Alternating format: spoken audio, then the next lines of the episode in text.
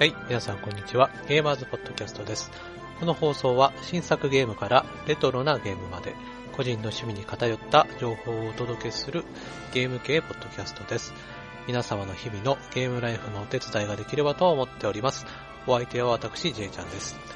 ということで、えー、第4回目となりましたけれども、えー、暑い日が続きますね。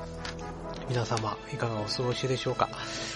ね、えー、夏風邪とか引いてないですか？大丈夫ですか？今回のオープニングはですね、まあ、第4回目ということでですね、そろそろ、えー、私自身のですね、えー、情報といいますか、プロフィールといいますかですね、まあ、ゲーム系のポッドキャストをやっていく上でですね、お前はどんなゲームハードを持ってるんだということで、えー、私が所持している、えー、ゲーム機、ゲームハードですね、これをですね、えー、紹介していこうじゃないかと思います。まずはですね、据え置き機から、えー、紹介します。まずはですね、任天堂の、えー、ファミリーコンピューター、そして、えー、スーパーファミコンですね。まあ、これはもう説明の必要もないと思いますね。続きまして、NEC の PC エンジンですね。そして、えー、DOR。DOR はですね、まあ、知らない方多いと思いますが、PC エンジンにですね、CD ロムロムっていう機械をですね、右側につけることができるんですね。これで、えー、CD ロムロムのゲームができるようになるんですけれども、さらにですね、PC エンジンのヒューカード、えー、ゲームのソフトを入れるところに、スーパーシステムカードっていうのをですね、入れると、さらにパワーアップしてですね、スーパー CD ロムロムっていうゲームができるようになりまして、これを一つのゲームのハードに、ー、まとめたのがデュオなんですけれども、当時はかなりデュオは高価でして、えー、しばらくしてからちょっと安くなって出たのがですね、デュオ R ですね。これを、えー、一応私は所持しております。え、続きまして、セガ、セガのですね、メガドライブ。メガドライブはですね、16ビットマシンですよ。まあ、スーパーミコンと同じですけれども、まあ、日本よりも、えー、アメリカとかね、そっちの方がかなり馴染みが深いゲーム機ですね。海外ではジェネシスっていう名前でね、発売されてまして、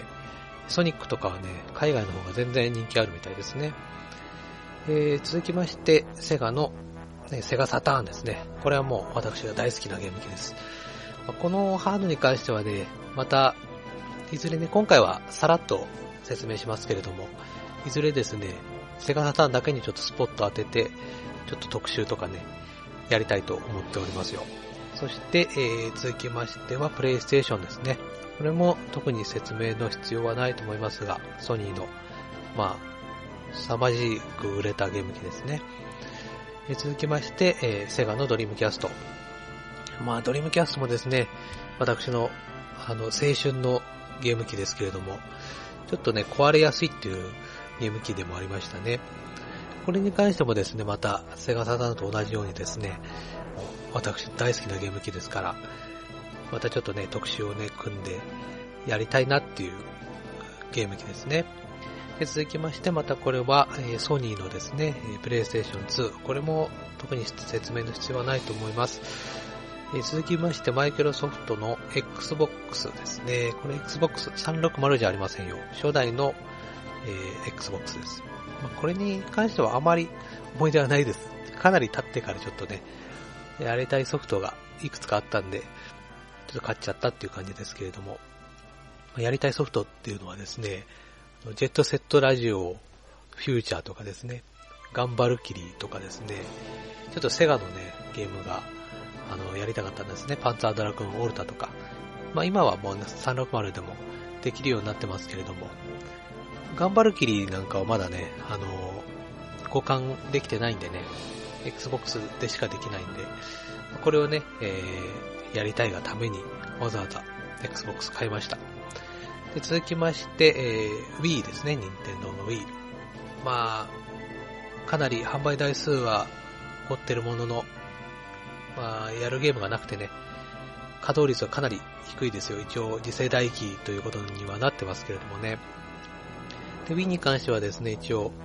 リモコンのですね、Wii リモコンプラス、これも一つ一応所持しております。で続きまして、えー、これまた現役機のソニーのプレイステーション3ですね。まあ、これも特に説明の必要はないと思いますけれども、えー、一応ですね、アタッチメントというか、としまして、プレイステーションムーブ。これをですね、あの、チンコンですね。まあ、Wii のリモコンのパクリみたいなやつですけれども、これを2本持っております。もう、全然使ってないですけどね。うん一応持っておりますよ。そして最後にですね、まあ、これが一番、えー、私の稼働率が高いゲーム機ですね。Xbox 360ですね。まあ、まあ、いわゆるですね、ゲーム機いっぱい持ってる方の中でも、おそらくプレステ3360持ってたらですね、多分360の稼働率が一番高いんじゃないかなっていうふうに思いますね。なんだかんだ言って一番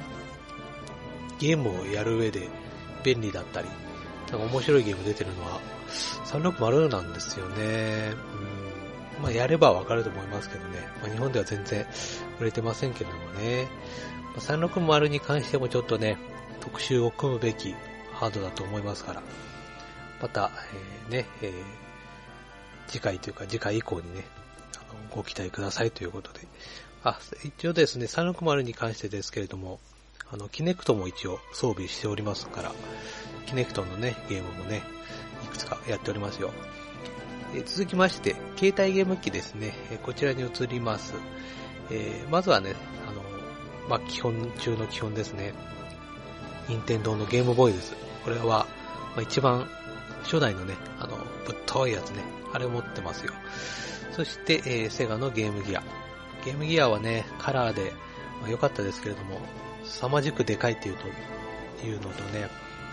電池を6本も使うっていうね、なかなかのゲーム機でしたけれども、当時はね、あの、ゲームボーイをちょっとディスったようなね、あの、CM が流れてましたね。ちょっと懐かしいですね。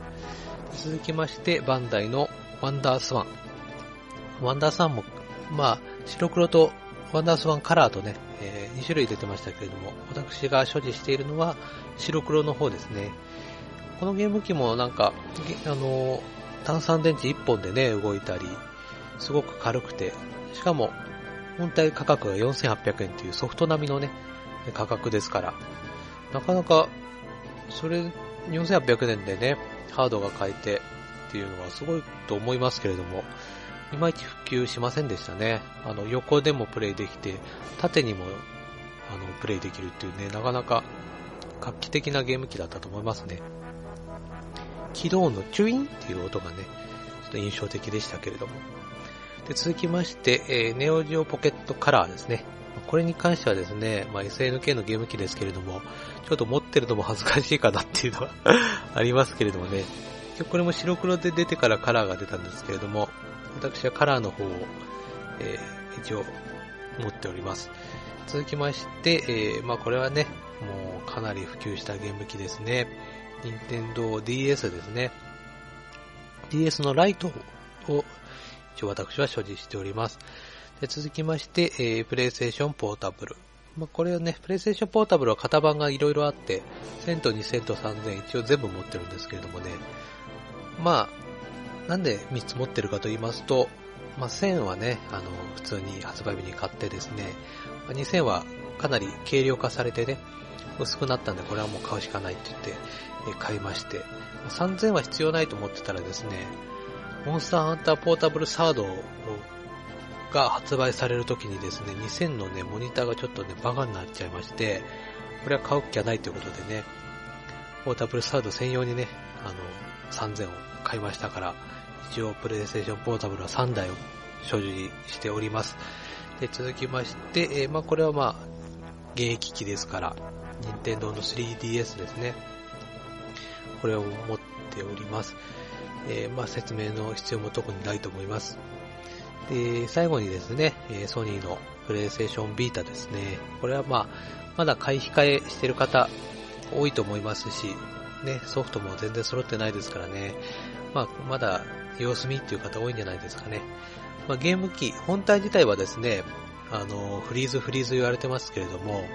そんなに、あの、実際のところはですね、不具合等もあんまりないんで、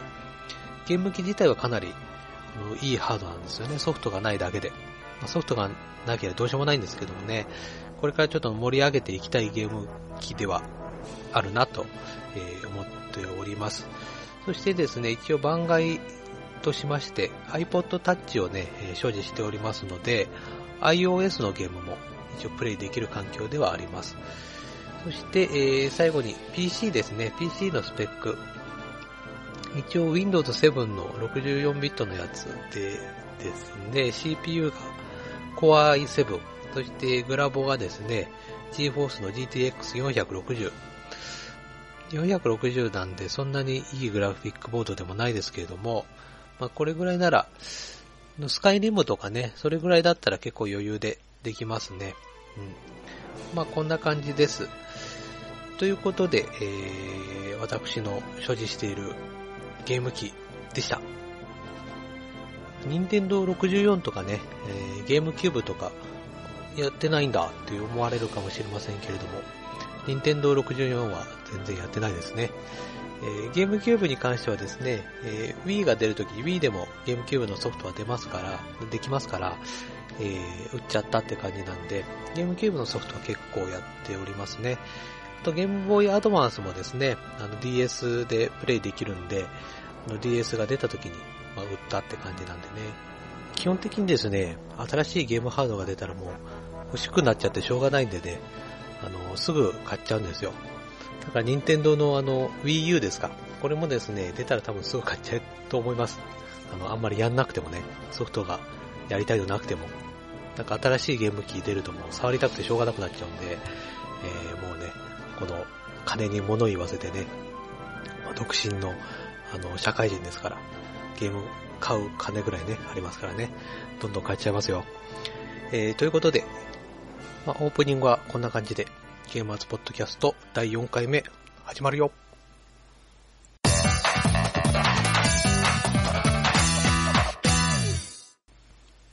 はい、えー、じゃあ本編参りたいと思います。えー、今回、えご紹介いたします、えー、ゲームですけれども、え前回ね、えちょろっと気になるゲームがあるっていうことでね、え名前出しましたけれども、今回はですね、タイムトラベラーズ、まあ、このゲームに関して、えーご紹介していこうかなと、え思っております。まあ、例によってですね、まあ、ネタバレはなしの方向で、やっていきますので、えこれからプレイするっていう方もね、えー、これ聞いてね、やりたくなくなっちゃう可能性はありますけれども、ネタバレはないんでね、あの、安心して聞いていただければいいと思います。ということで、えー、タイムトラベラーズですけれども、先日の7月の12日にですね、えー、発売されました。機種はですね、えー、プレイステーションビータ、そして、えー、任天堂 3DS、そして、プレイステーションポータブルの3機種ですね。なんか知んないけど PSP だけですね、7月19日、1週間遅れで、これは、まあ、理由はちょっとわかんないんですけどもね、なんか1週間だけずれて、まあ、発売されました。まあ、もう、もうね、えー、全機種で出ています。で、発売元はですね、レベル5ですね、私の嫌いなね。まあこれ、嫌いだって言う必要ねえだろっていうのはありますけれどもね、レベル5です。えー、価格はですね、5980円ですね。そしてダウンロード版が、えー、4980円。ね、えー、プレイステーションビータと PSP は、あの、ダウンロード版があるんでね、3DS はパッケージだけだと思いますけれども、か 3DS もね、あの、ゲームのダウンロード版配信始めたっていう話ですよね。もう詳しく知らないですけれども。で、それでですね、ジャンルですけれども、プレイングシネマというあまり聞き馴染みのない、えー、ジャンルですね。まあ映画で遊ぼうじゃないかっていうことでしょうね。でシナリオですけれども、え、北島幸則さんという方ですね。この方は、プレステ2とかで出てた、今引きそうとかですね、3年 B 組金八先生とか、まあ、チューンソフトのゲームでシナリオをよくやられている方みたいですね。で、音楽ですけれども、これは坂本秀樹さんという方ですね。この方もあんまり私存じ上げないんですが、竜が如くシリーズとかですね、まあ、プレイステーションビーターのかまいたちの夜とか、ちょっと珍しいとこだと、えコナミのね、ダンスダンスレボリューションとか、こういうのも、えー、携わってる方らしいですよ。で、ディレクターは、まあ、有名な石井二郎さんという方ですね。で一応3機種で発売されてますから、まあ、あの、全部のハード持ってるっていう方はね、どのハードをでやろうかななんて迷う、迷っちゃうっていう方もね、いると思いますけれども、まあ、ハードごとの違いはですね、やっぱり 3DS は、まあ、立体視ですよね。3D であの画面が見れますから。これは、ね、あの、ゲームのジャンルとしてもね、アクションゲームとかじゃないんで、画面をあの固定してね、できる感じなんで、立体視には向いてるゲームだと思いますけれども、そしてね、えー、2画面ですよね、やっぱり 3DS。文字とかですね、そういうのは全部下画面で、えー、表示されるみたいなんで、上画面がかなりスッキリしてるっていうのはありますね。で、まあ、悪いところといったらですね、まあ解像度の低さですかね。で、プレイステーションビーターはですね、まあ立体視はもちろん、あの、対応しておりませんから、立体視はないですけれども、やっぱり最大の売りは画面が、画面の大きさ、そして有機 EL のね、画面で、あの、画面がくっきりで、綺麗っていう、まあ、これに尽きるんじゃないですかね。で、PSP に関しては、まあ、特に売りも何もないと思いますけれども、うん、まあ、全部の機種持ってるなら私がおすすめするのは、プレイステーションビータ版ですかね。うん、ま、あの、3DS しか持ってないっていうんであれば、3DS でやればいいんじゃないかなというふうに思いますけれども、特にハードをそんなにこだわる必要もないゲームかなとも思います。なんかで、あの、ビータ版ではなんかちょっと不具合が出てたみたいで、なんか画面がカクつくとかですね、なんか文字がうまく表示されないっていうバグが出てたみたいですけれども、これはもうあのパッチが当てられてるんで、それに関してはあの題ないと思います。で続きまして、物語ですけれども、物語はですね、2012年、原因不明のですね、爆発によって東京の上空にですね、ぽっかりと大きな穴が開いたと。人々はこれをですね、まあ、ロストホールというふうに名付けまして、この甚大な被害をもたらした事件であったんですけれども、かなり短期間でね、目覚ましい復興を遂げたと。その18年後の2031年の東京をですね、えー、舞台にしております。で、そのですね、2031年の4月の28日、この日にですね、えー、バスジャック事件、これを皮切りにですね、東京を消滅させようというですね、あの、テロが起きると。えー、こういった、まあ、始まりなんですけれども、プレイヤーはですね、まあ、5人の主人公の視点で、まあ、交互にですね、物語を読み進めるっていう形でゲームを進行させていきます。えー、そしてですね、まあ、5人という、5人の主人公ということで、刑事編、キャスター編、高校生編、詐欺師編、ルサンチマン編という、この5人の主人公の視点でね、の物語がね、あの、進んでいくんですけれども、システムに関してですけれども、タイムトラベラーズはですね、結構特殊なシステムを持っていまして、このシステムを語っていく上でですね、えー、紹介しておきたいあのゲームソフトがですね、2本ありまして、まずは1998年に発売されました、えー、街運命の交差点ですね。こちらセガサターンでですね、当時発売されました。これとですね、2008年に Wii で発売された428封鎖された渋谷でっていうゲームですね。この2本のですね、ゲーム。このゲームをですね、ちょっと紹介したいと思います。この2本のゲーム、サウンドノベルというですね、ゲームのジャンルなんですけれども、サウンドノベルというとですね、やはり、パッと浮かぶのがね、あの、かまいたちの夜とかですね、音切りそうですよね。で、このゲームを作っていたチューンソフトが作ったのが、この街とですね、428なんですけども、私個人的にはですね、かまいたちの夜とかよりも、街とか渋谷のゲームシステムの方が好きでですね、え、かなり、え、面白いゲームだなと、今でもね、あの、やりたくなるゲームなんですけれどもね、タイムトラベラーズもシステムとしてはこの街と渋谷とですね、同じなんですね。えー、複数の主人公の視点からですね、ストーリーを読み進めて、途中途中に発生する選択肢をですね、選んで物語を進行させていくんですけれども、特定一人のですね、主人公のストーリーだけ読み進めても、絶対に行き詰まるように、まあ、計されていまして、例えばですね、A さんが B さんに話しかけたために、B さんと C さんが会えなくなった。そのことによって、B さんがバッドエンドになってしまったと。こういった状況を立て直すためにですね、プレイヤーは時間を遡って、A さんが B さんに話しかけないように選択するんですね。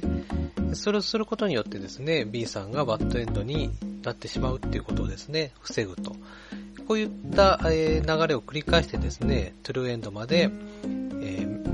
ゲームを進めていくと。こういったゲームシステムになってまして、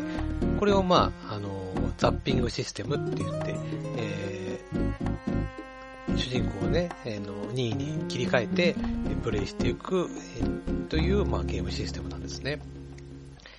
で、タイムトラベラーズと街とかの違いはですね、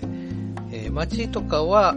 映像が実写の映像にテキストを載っけて、まあ、いたのに対してですね、今作のタイムトラベラーズに関してはですね、3D アニメーションを用いて、3D のポリゴンでですね、表現されたキャラクターが喋ったり、まあ、動いたりするわけですけれども、まあ、静止画ではなくですね、まあ、アニメーションを見せているっていうことで、圧倒的にですね、街とかよりもテキスト量は少ないんですよ。なんで、まあ、文字がね、えー、文字を読むのが苦手っていう人とかにはですね、まあ、おすすめですし、わかりやすいとは思うんですけれども、まあ、一方でですね、まあ、これまでのシリーズ、1枚の写真を、えー、表示させて、その写真で、まあ、想像力を膨らませてですね、それに、それに乗っけてある、まあ、テキストがですね、すごい独特の言い回しなんですね。それが面白くてですね、それを1枚の写真とテキストで、あの、その状況というか、情景っていうのをですね、あの、想像して楽しむというようなですね、え楽しみ方がね、できないと言いますか。あと、その1枚の写真にですね、音が、リアルな音が乗ってくるっていうかですね、例えば飲み物を飲んでいても、その氷の音だったりとか、喫茶店に入った時のカランカランカランって音だったりとか、ドアを開けた鈍い音とかですね、そういった恐怖をかき立てたり、その雰囲気がですね、すごいよく出てるんですよね。まあ、これはその、やっぱり一枚絵と、まあ、テキストじゃないと表現できないところなんで、これが楽しかったっていう、あの、従来のファンの方からするとですね、賛否両論なのかなっていうふうに思いますね。まあ、とっつきやすいとも言えるんですけどもね、あの、ちょっと街とか渋谷はですね、あの、拒否反応を示す方も多いかもしれませんし、そういった意味ではですね、まあ、ライトなユーザーでも入りやすいっていうのは、タイムトラベラーズにはあるかなというふうに思いますね。あとですね、タイムトラベラーズ、難易度がかなり低めで、えー、街とかよりもですね、このザッピングシステム、キャラクターを切り替えて、えー、その頭を悩ましてね、ここがこうだから、こうなるんだみたいなですね、そういった迷いみたいなあんまないんですよね。すごい簡単で、あじゃあここ変えればいいやみたいな感じで、すぐできちゃうんで、まあ、手軽ですけれども、あの、頭を悩ましてね、あの、そういったシステムのゲームの部分、ザッピングシステムを大いに楽しみたいという方にはですね、ちょっとがっかりする難易度かなというふうに思います。全体のストーリー通してですけれども、一応私、一通り、バッドエンドとかもですね、見まして、トゥルーエンドまで行きましたけれども、普通にですね、最後までやっても、まあ、大どんでん返しみたいなお話はなくてですね、淡々と終わってしまったかもなく不可もなくっていうシナリオでしたね。特に面白いよっていう感じではなかったです。個人的に、ま楽しいなというふうに思ったのはですね、バッドエンドの類ですね。まあ、選択を誤ることでですね、あの、トゥルーエンドではなくて、バッドエンドの方に進んでしまうんですけれども、この一つ一つ一つのバッドエンドがですね、あの、非常に短いんですが、の、面白いんですね。結構ほとんどがですね、あの、面白いギャグの方向に行っていまして、まあ、死んじゃうとかそういうのもありますけれども、結構大半がですね、ギャグの方向なんですよ。すごいシリアスな雰囲気だったのに、その選択を誤ることで、一気にギャグの方向にですね、物語が走っていったりするのがですね、結構面白いんですね。一キャラ一キャラごとですね、なんかお決まりっぽいちょっとあの選択肢があったりして、あの、刑事編とかですと、押し倒すみたいなね、その女の子をこの密室の状態でやることと言ったら一つみたいな感じで、押し倒すみたいな選択肢がね、何回か出てきたりしてね ちょっと笑っちゃいましたけどもね。あとあの、バッドエンドになっても、まタイトルにね、あの、タイトル画面に戻されたりすることもないんで、すぐ巻き戻してやり直せるっていうのもですね、モチベーションにつながると思うんですよね。労働時間とかそういうの長いとね、やる気なくなっちゃうんで、一個一個のバッドエンドが短いし楽しいし、すぐやり直せるっていうのはですね、かなり、評価できるところなのかなっていうふうに思いますね。曲に関してもですね、非常にいい曲が多くて、えー、場面を盛り上げるね、曲多いんでね、曲に関してもかなり、え、評価が高いですね。えー、まあ、良いところと言いますとね、まあそれぐらいです。まあ、悪いところの方が圧倒的にこのゲーム多いですね。まず気になったところはですね、こういったテキストを読んでいくゲームにおいて、えオート、オートで、えー、読み進めてくれる機能っていうのは絶対に必要だと思うんですけれども、そのオートの機能がですね、3段階しか設定できなくて、一番遅いやつにしてもですね、ちょっとあの難しい用語とか入ってたりすると早すぎるんですよね。だから、もうほん、ちゃんとテストプレイやったんですかっていうぐらい、あのー、なんですよね。ただちょっと私が文字読むのが遅いっていうのは若干あるんですけれども、それを差し引いてもですね、もうちょっと細かく設定できてもいいだろうっていう感じでしたね。えあとですね、このゲーム、プレイ時間ですけれども、10時間ちょいぐらいでプレイ、あの、クリアできちゃうんですよ。あの、ボリュームに関してですね、少なすぎるんですよね。あの、5980円なんですよ、パッケージ版が。高すぎですね、拍手って。全部あの一通り終わってしまったら、あとはバッドエンドをちょっと見て終わりなんですよ。サイドストーリーとか、まあ、追加シナリオですね、そういうのは、入れた方が良かったんじゃないかなっていうふうに思いますね。もしこれがダウンロードコンテンツなんだとしたらですね、ふざけんなっていうレベルですよ。そしてもう一つですね、なんで携帯機で出したのかっていうことですね。携帯機で出す利点が全くないですね。制作者側の、え開発費の、えー、開発費が少なくて済むっていうことだけですよ。はっきり言いますと。こんなプレイ時間が10時間ちょいのゲームで、やっぱり、あの、物語を見せていく。っていう上でですね、やっぱり映像、今のこの時代ですね、あの、映像がいいゲームが面白いってわけじゃないですけれども、このゲームはプレイングシネマっていうことで、いうジャンルを歌っていますし、物語をね、その状況を見せて楽しませるっていうのが、あの、売りなわけですから、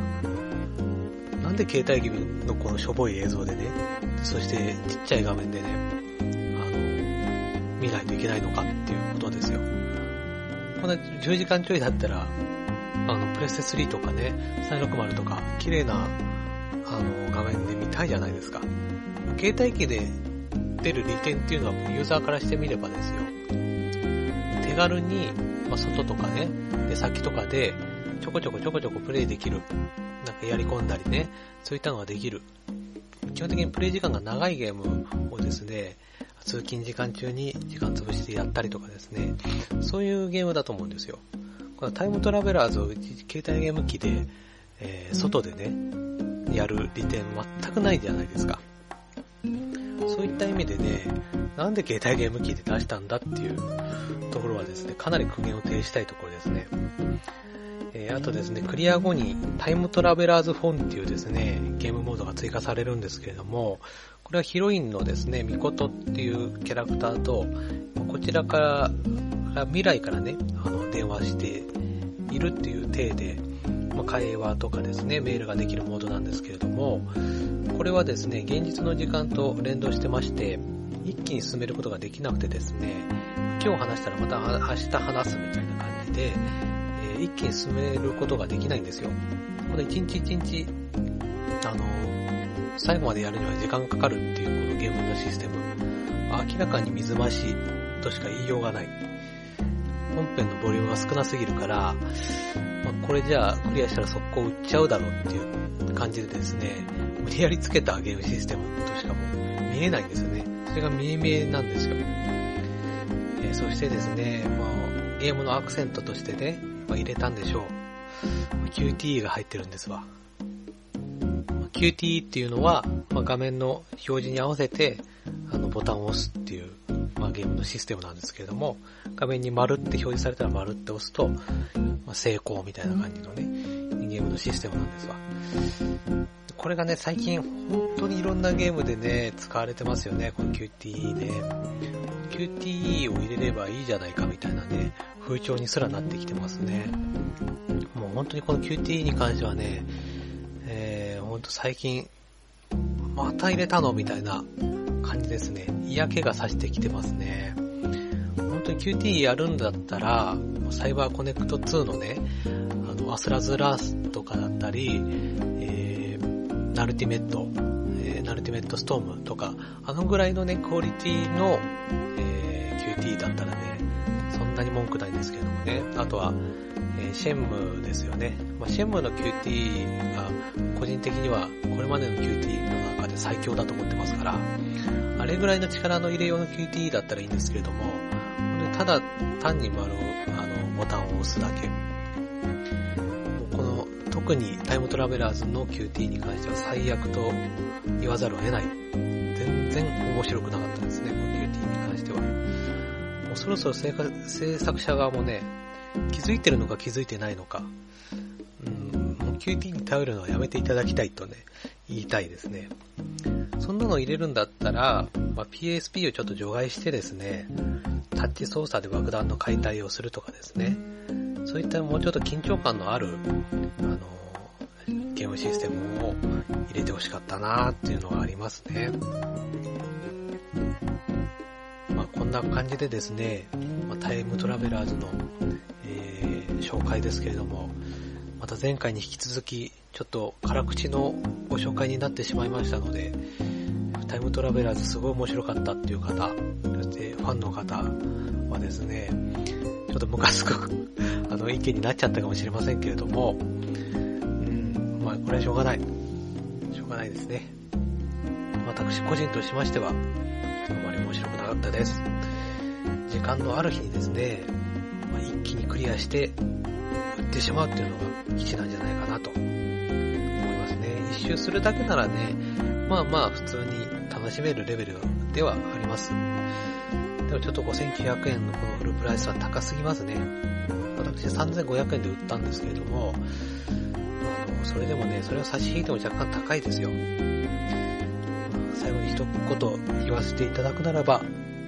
ですが期待を裏切らないこのレベル5クオリティということですかね。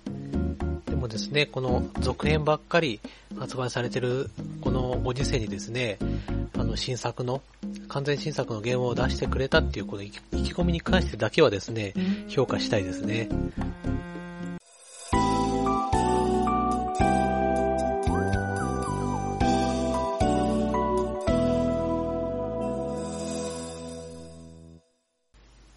の新作のコーナーです。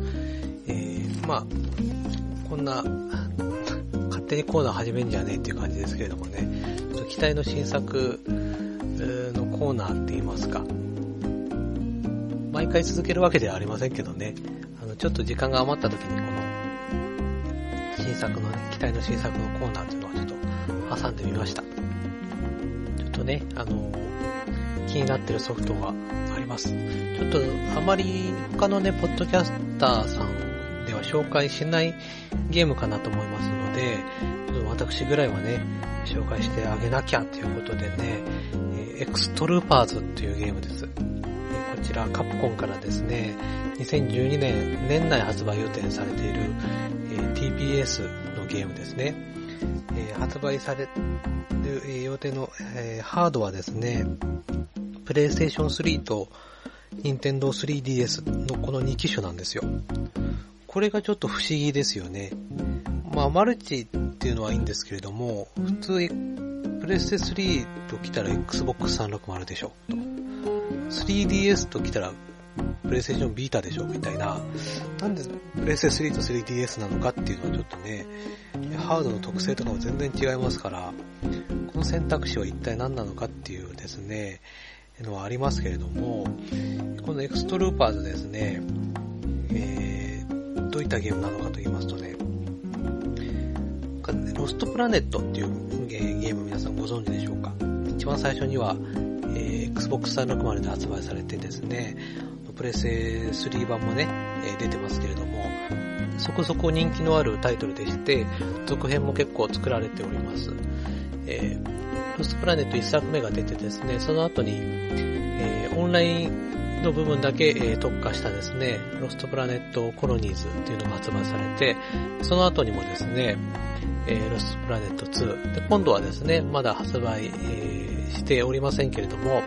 ロストプラネット3もですね、発売予定に入っております。このロストプラネット、TPS のね、えー、日本開発している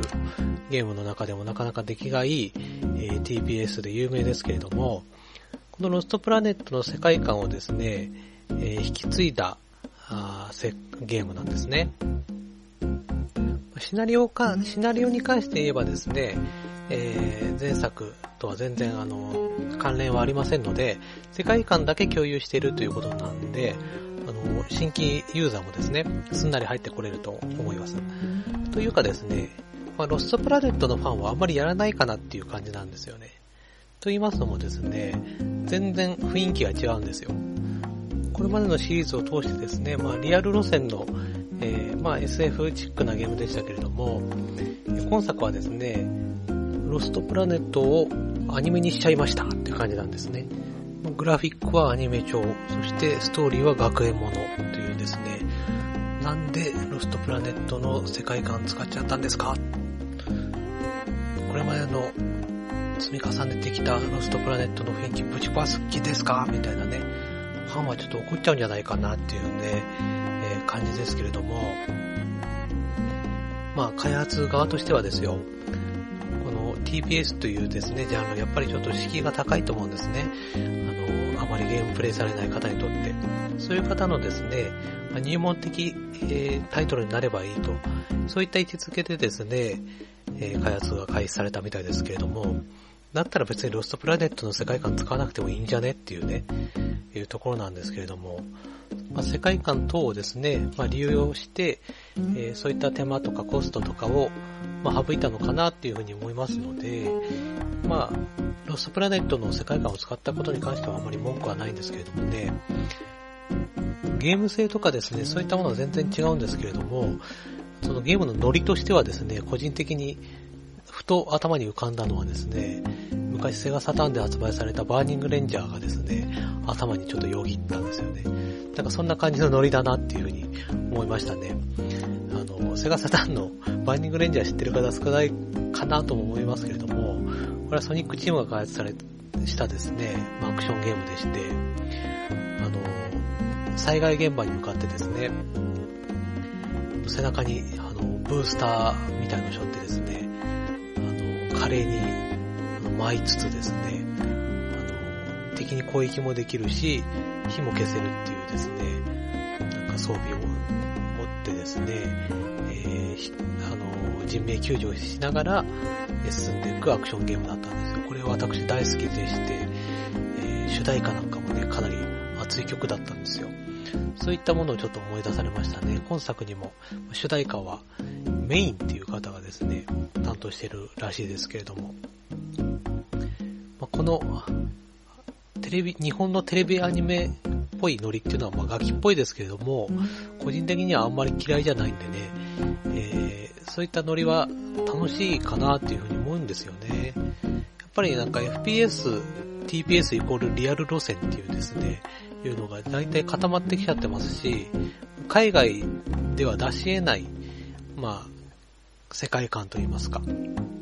こういったアニメのね、あのテレビアニメのノリみたいなものは海外では出せませんから、日本独自のね、リアル路線で言っても勝てないと思うんですよ、海外のゲームには。やっぱり技術力といいますか、まあ、TPS とか、あの、FPS を作ってきたですね、ノウハウみたいなのも、格段に向こうの方が上ですから、真っ向勝負しても勝てないと思うんで、こういったちょっとサイドから攻めていくっていうのもね、まあ、ありなのかなっていうふうに思いますね。だから TPS とかそういったものに関して、日本のプレイヤーにもね、気軽に触れてもらうっていうには、あのタイトルとしてはね、確かにいいのかもしれないなっていうふうに思いますね。一応動画とかを見てみるとですね、あの背中にあのブースターみたいなのを背負ってですね、えダッシュしたり、あの素早く横に回避したりですね、結構スピーディーな感じで、え銃を撃ったりした時もですね、ダダダダダっていうその、擬音の部分がですね、ちゃんと画面にでっかく表示されて、爆弾でボカーンとかですね、そういった擬音も表示されてるんですよ。まあ、グラフィックに関して言えばですね、まあ、ジェットセットラジオのようなですね、トゥーンレンダリングを採用してまして、まあ、題材というか、まあ、アニメ調の、あのキャラデザインですので、まあ、これは最良の選択かなというふうに思いますけれども、やっぱり肝心なゲームのアクション部分といいますか、ジャンルアクションシューティングってなってますけれども、やはりこの TPS の部分はね、やっぱりロスプラネット開発してきてるっていうのもありますし、ま、アクションとかそういうのに関しては、やっぱりカプコン、ちょっと秀でてますからね。まあ、そういったアクション部分に関してはね、ある程度の水準はですね、約束されてるんではないかなというふうに、えー、勝手に思い込んでおりますけれども、そしてステージ間のデモに関してはですね、プレイステーションビータで発売されているグラビティデイズのようなですね、ま、コミック調の漫画のようなデモを採用してるらしくてですね、ま、これもね、まあおしゃれな感じですけれども、言い換えてしまえばコスト削減かなっていうのはありますけれどもね、これはこれで見せ方としてはいいのかなっていうふうに思いますね。で、まあ、私が一番心配してるのはですね、このプラットフォームに関して、PlayStation 3と 3DS っていうプラットフォームを選択してることで、まあ、3DS にはやっぱりね、あの限界あると思うんですよね、携帯ゲームですから。だからこの 3DS に合わせてですね、プレイステーション3版を作るんであれば、どうしてもプレイステ3版のですね、クオリティが下がってくると思うんですよ。なんでね、この辺は割り切って、プレステ3版はプレステ3版、あの、綺麗な映像でできますよっていう感じで、まあ、3DS 版は手軽に携帯ゲーム機でできますよっていう感じでですね、まあ、クオリティは全然違くてもいいので、プレステ3版のそのクオリティを落とさないでですね、え出してほしいなっていうふうにね、思ってるんですけども、こういったアニメっぽい、まゲームはね、ちょっとガキっぽいって言って、あの、敬遠される方、まあ、多いと思いますし、まあ、賛否両論あるのはわかるんですけれども、やっぱりあの、TPS だから、FPS だから、リアル路線じゃないといけないということはないと思いますし、私はよく思うのはですね、あの、オープンワールド、スカイリムのようなあのゲームシステムで、こういったアニメ調のね、あの、キャラデザインとか、あの、シナリオの流れみたいなゲームがあってもいいんじゃないかなっていうふうに思うんですよね。結局のところやっぱり海外のゲームっていうのはすごく出来が良くて、あの、もう日本にはかなわないようなね、感じまで来ちゃってるんですよ。でもやっぱり日本人で、あの、スカイリムだったりとか、まあ、バトルフィールドとか、あの、コールオブデューティーのようなね、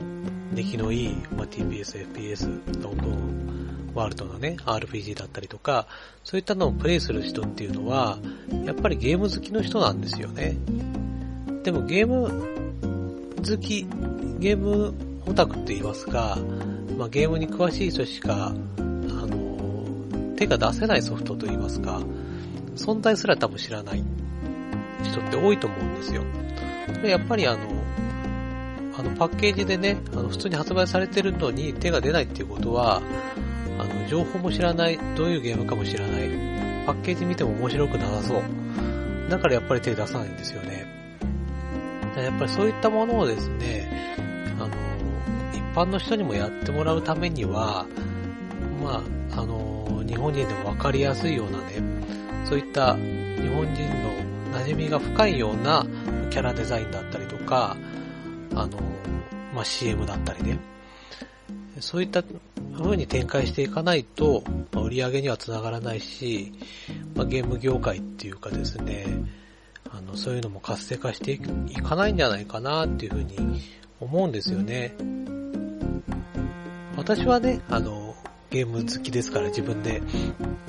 あの、ゲームの情報を集めてね、このゲーム面白そうだっていう風に買いますから、CM とかなかろうが、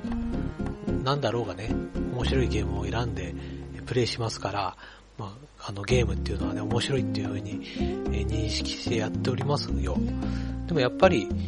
普段プレイしない人っていうのは、やっぱりゲームは子供がやるものだったりとか、教育に悪いとか、そういう風なテルを貼っちゃってるっていうのは、やっぱり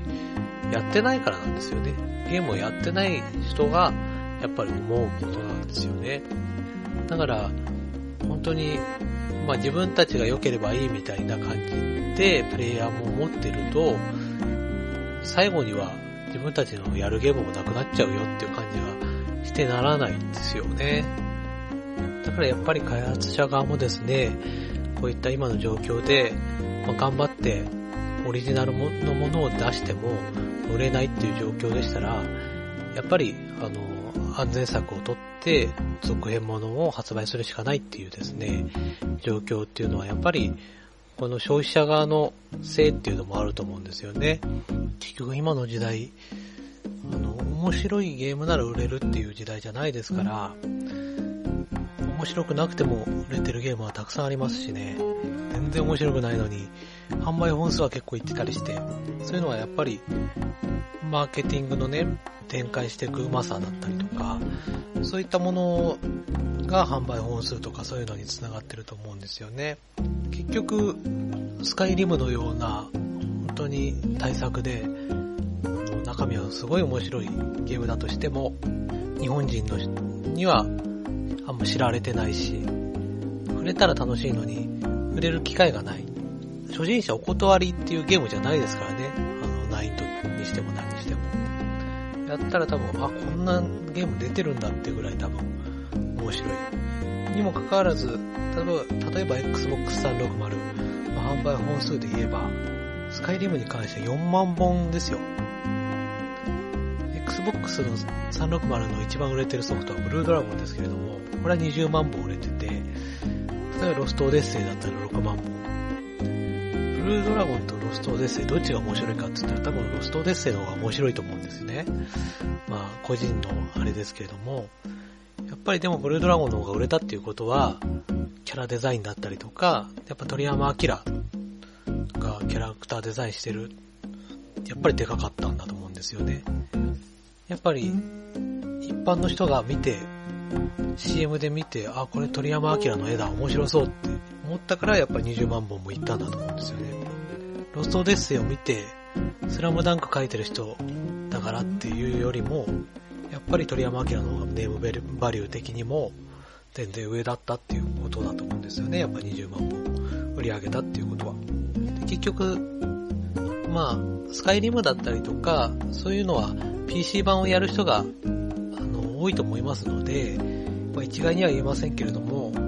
このゲーマー多く所有している Xbox 360で、スカイリムクラスのものが4万本しか売れないっていうのは、どうなんだろうっていうね、あの状況ですよ。いくら360の販売台数が低いからといって、ブルードラゴン20万本売れてるわけですから、このスカイリムが4万本っていうのは、結局その宣伝力とかね、そういったものなんでしょうね。ゲームの中身が完全にスカイリムで、グラフィックがドラゴンクエスト。で、オープンワールドのドラゴンクエストっていう風に名を打って出したら、バカ売れすると思うんですよね。まあ、発売する機種もね、Wii とか 3DS じゃなくて、プレステ3と Xbox 360のマルチとかですね、そうしたら結構売れると思うんですけどもね。だ結局、うん、外見を見ちゃってるっていうのが一般のユーザーですからね。だからちょっと私が言いたいのはですね、エクストルーパーズのようなこの見た目のゲームをですね、まあ、コアなユーザーにとっては、ちょっと、なんだこれやっていう風にね、思われる方多いかもしれませんけれども、ちょっと毛嫌いしないで、えー、新しいゲームをどんどん歓迎してって、叩いたりしないようにね、温かい目で、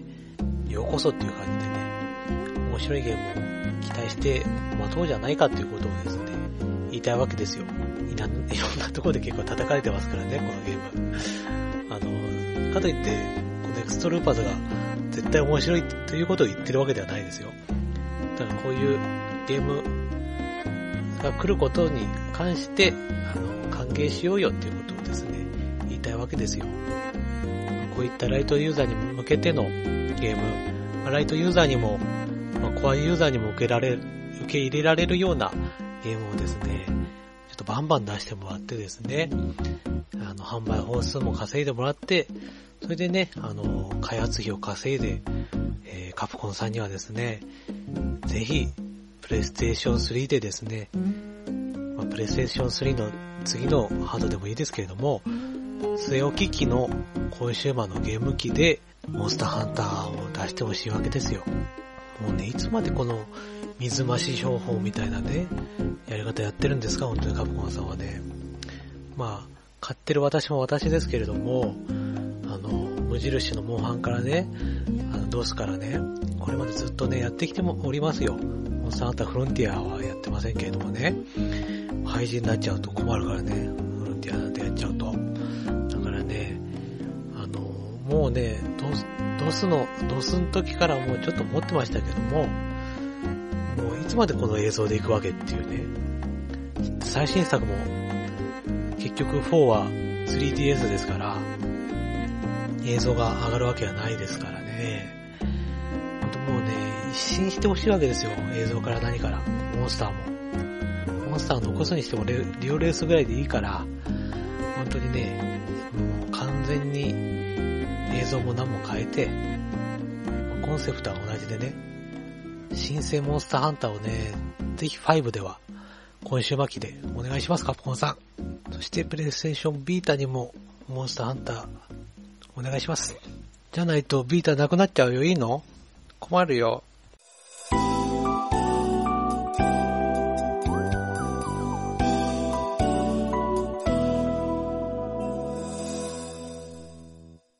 はい。ではエンディングです。今回のエンディングはちょっと短めに行かせていただきます。ちょっとお知らせだけお伝えしてね、ちょっと終わらせていただきたいと思いますけれども、えー、ゲーマーズポッドキャストでは、ブログにてお便りを募集しております。ゲーマーズポッドキャストで検索の上、ブログの下部にありますメールフォームから投稿してください。投稿していただいたメールはすべて番組内で紹介させていただきます。ということで、まあ、ご意見ご感想などね、えー、ありましたら、まだですね、一件もいただいておりませんので、まあ、ちょっと気長にね、待ちたいと思っておりますが、よろしければね、あの、送っていただけたらなと思っております。まあ、次回ですけれども、えー、新作ゲームの、えー、紹介ではなくてね、またちょっと違うことを、えー、やってみたいかなと思っておりますので、えね、あんまり、あまり期待しないでね、待っていただければと思います。ということで、えまた聞いてください。さよなら。